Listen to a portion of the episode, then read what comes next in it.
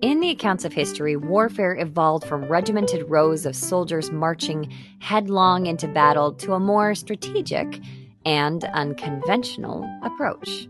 This transformation was particularly evident during the American Revolution, when revolutionary soldiers challenged the norm by using trees for cover and adopting guerrilla tactics. In today's episode, we are discussing a new approach to development that Zenger Folkman has pioneered. It is a revolutionary concept known as strength builders, which challenges traditional methods and offers a fresh perspective on enhancing leadership skills. Welcome to the 90th Percentile, an unconventional leadership podcast by Zenger Folkman. Each week, using research from over 1.5 million global assessments of leaders, we analyze different leadership traits, trends, and what it really takes for leaders to get to that 90th percentile.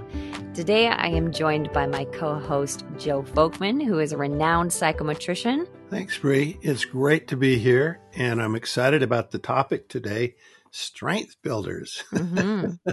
so, you know, let's really dig into this and talk uh, about them and how we discovered them and why they work. By the way, we're we're the only organization on the face of the earth that has this technology that uses this approach, and we think it's a game changer because our data suggests that most of the leaders that go through our development process experience significantly more change because of this new approach to development. So let's talk about strength builders and why they work and how they work. Imagine that you get some feedback, and the feedback is you're not very inspirational. you know, kind of like, uh, you suck the energy out of the room when you come in. You know, it's like, yeah. okay. So, what would you do to improve? Well, most people, when you say, how would you become more inspiring? They might say, well, I'll I'll sign up for a public speaking course or a presentation skills course or I'll read a book on you know human motivation and what helps, or I'll I'll just try to be more enthusiastic and speak louder or more rapidly. I don't know if that really helps. Or you attend a kind of a motivational seminar and hear motivational speakers and walk away from that and try to be just like them. Hmm. I, after you do these things, uh, you're a little better, but you kind of move from poor to good. And the real question is how do you go to the next step? How do you move from good to great? Yeah. And that kind of process that you just described is what we would call linear development. And I think it becomes it does become tricky to go to the next phase because you get in this routine of what you know how to do, but you still want to improve. You want to get better. Well, yeah, and, and this linear approach is what we started to do, and it's it's really how we think about development and improvement. Uh, in the first part of my career, leadership development was really focused on identifying weaknesses, and to help improve weaknesses, people use a linear approach. Yeah, the problem really shows up when leaders realize they've taken the course, they've read the article, and eh, people are annoyed when they're just speaking louder and more rapidly to communicate better. So, I want to share a story that I think really exemplifies the non linear path to training and development that we want to discuss today to open our minds to some different pathways for development. So, Neil van der Poel he is a renowned speed skater who achieved legendary status by clinching gold medals in both the 10K and the 5K events at the 2022 Winter Games, while setting a world record that stood not just like point, you know, one five seconds above. No, he was 13 seconds ahead of his closest competitors, which is crazy. However, Neil's path to greatness was anything but straightforward. So, in the lead up to the 2022 games, Neil kind of found himself underperforming and he was plagued by fear that he might get injured, he might fall sick, or he just wasn't really going to do that best, that he would uh, fail to perform well. And this fear was really affecting his skating abilities and, more important, his overall well being because his whole life, his entire identity had been entwined in just this one sport. So, Neil decided to take a bold and unconventional step for his training that left many in the athletic world scratching their heads. He started taking weekends off. From Friday night to Monday morning, he went out with his friends. He pursued other hobbies, maybe read some books. He, he just indulged in the joy of being a well rounded human being like the rest of us. And people around him thought he was crazy. But you know what? The astonishing result was that Neil's performance at the Winter Games was nothing short of immaculate. Not only did he claim gold, set the world record, but he also penned this comprehensive training guide for speed skating. And in this guide, he wove together not only the exercise science and training schedules, all that linear stuff, but also this profound philosophy that he discovered Neil realized that the meaning he derived from these weekends spent outside of the world of sports allowed him to shed his crippling fears, ultimately enhancing his athletic prowess. Moreover, these enriching experiences outside of sports made him more complete and fulfilled individual, reinforcing the meaning he found in the athletic journey. I thought this was a great way to open this discussion on nonlinear development because there are non obvious ways that we can improve performance by observing the behaviors that are linked to that performance. In this case, Neil found that he didn't need to skate more, he needed the mental break to enhance his performance. Hmm. That's a great example, Bree. So let's start unpacking this by talking about exactly what strength builders are. Unlike traditional linear methods that dominate the leadership development field, strength builders look at the subtle interplay between skills and their companions. Now, by identifying behaviors closely correlated with the high competency ratings that people get on eh, when they have profound strengths, we uncovered a collection of related behaviors we call strength builders. So, in sports, we see it with cross training. If a runner wants to improve their running, and a lot of times you'd think, well, what should they do to improve? They should run more. Mm-hmm, if mm-hmm. they're running 10 miles, they should run 20. If they run 20, 140, you know, more, more, more. And you think about where does this go ultimately, and it, it, what it becomes is an injury. Yeah. What runners have found is that there's other ways to improve their speed at running, and one of those is by weight training. Now, this may not seem obvious, but it's a different path to get to the same results. In Neil's case, he needed to improve his skating and also he needed the mental capacity to release his fears and related behaviors now, this worked for him, and he used his weekends as a time for him to take the needed physical break and focus on improving himself mentally and emotionally by forming better relationships and different hobbies. Yeah. So these strength builders hmm. are like inseparable companions that provide these vital clues for a different path toward enhancing essential leadership qualities. Now, take a second. Think about it leadership qualities can be a bit obscure. I mean, think of a skill like like taking initiative. If I'm a person who's great at saying yes, at doing things and delivering assignments on time, how do I improve this skill? How do I increase the perception others have of my ability on taking initiative? Do I just say yes to more things and die trying to do it all? No. Luckily, there's a smarter way to do this.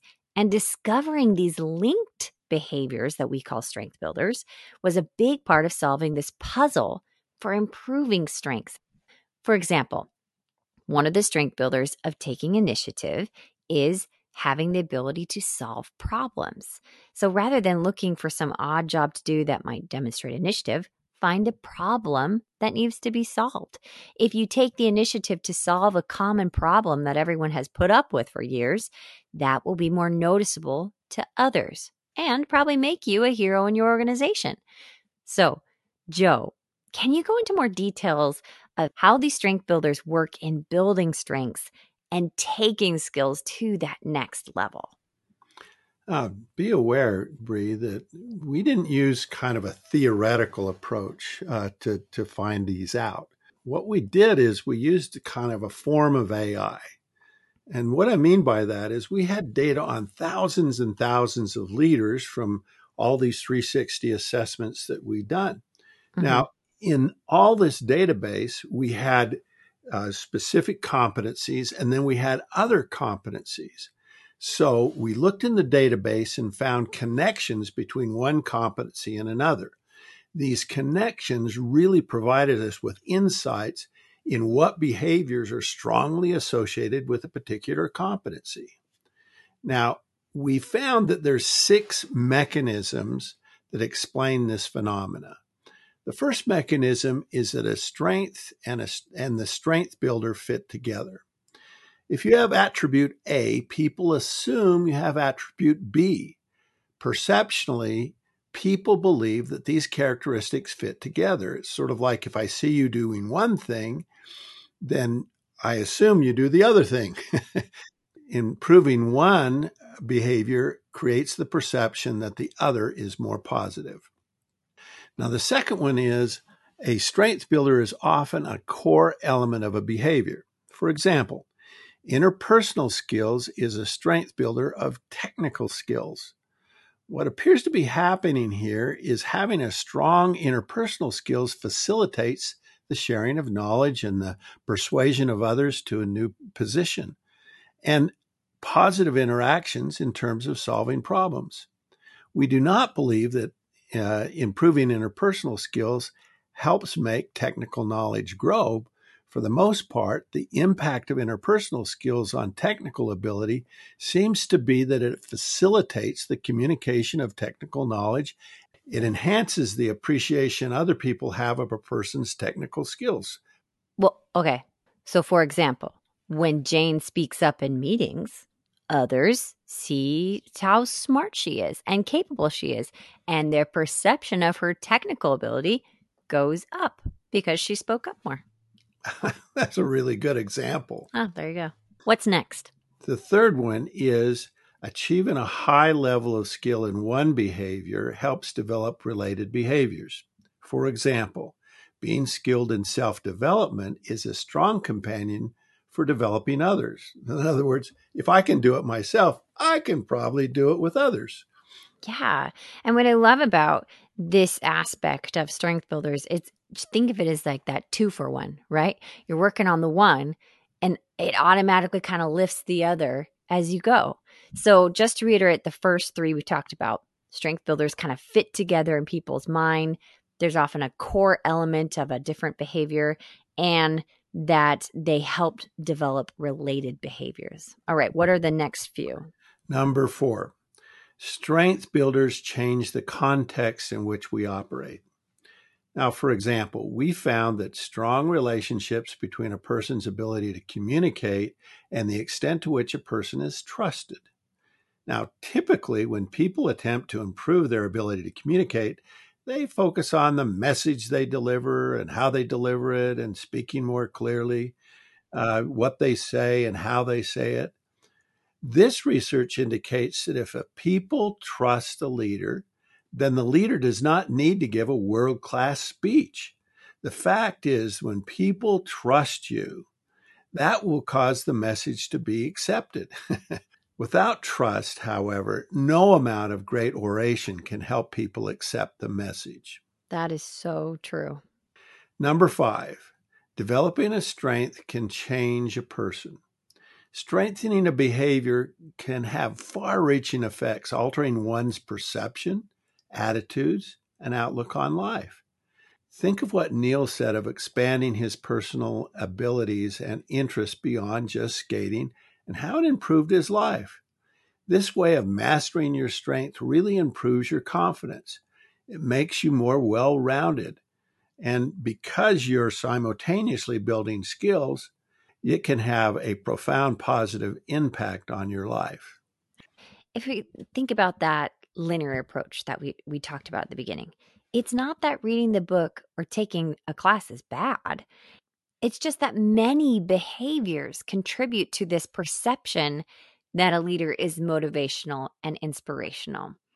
And understanding strength builders and the ones associated with that strength gives leaders additional avenues to enhance the perception that others have. Well, and, and keep in mind that we came up with all these things because we got the research. We found the correlations, we found the interaction effects between these various things. So, having multiple tools in your toolbox for improving helps playing a unique role in creating the overall perception. And this research provides leaders with a new map for their leadership development journey, offering alternative courses that are oftentimes unintuitive. I want to share just one more example that you gave in a paper once um, from this experience you had at an oil company with an executive who wanted to get better at his relationship building skills. And you asked him, okay, what's your goal? And he said, okay, I'm going to be nicer. and you came back, well, what does that mean? And he said, well, you know, uh, I'm I'm going to be friendly, not pushy. And, you know, faced with this well intentioned but vague reply, you discussed with him the seven strength builders associated with relationship building. And then you asked, do any of these companion skills jump out at you? And after a bit of reflection, the executive responded, optimism. I've always prided myself on finding a flaw in any argument or potential problem no one can see. That's a helpful trait when you're running an oil refinery, but I can see how it undermines my relationship with others. People may not like to have a discussion with someone who's always telling them why their ideas don't mm-hmm. work. so, right there, he found from the associated strength builder, he found a way that he could work on building that strength in relationship building. That may not have been the most intuitive path at first. I was coaching an executive in a in a French company and and I'd call him up for a coaching session and he, I say, What have you been doing? He says, I've been reading through the development guide. These things are incredible. I've got great ideas. These this shows me alternative paths to get to the same end. So, Bree, strength builders open up new doors for development for those who struggle with the traditional linear approach. So, right now, we have a new ebook that has just been released that goes over all of this strength builder technology from our Extraordinary Leader program. Um, it talks about um, a lot of the leadership theories and models that we use at Zenger Folkman. I think you'll find it really fascinating. I'll leave the link for you to download that ebook in our episode notes. So, until next week. The 90th Percentile and Unconventional Leadership podcast was written and recorded by Breanne Okoren, Jack Zenger, and Joe Folkman, and produced by Zenger Folkman. If you are interested in learning more about Zenger Folkman's award winning 360 degree assessments, leadership, and coaching offerings, or would like to attend our monthly leadership webinar series hosted by Jack and Joe, visit our website at zengerfolkman.com. If you like our podcast, tell your friends and coworkers about it, and be sure to subscribe on Apple Podcasts, Spotify, or Stitcher, and leave us a great review. We really like to read them. All resources and links to the research referenced in this episode can be found in our episode details or on our podcast page on zengerfolkman.com.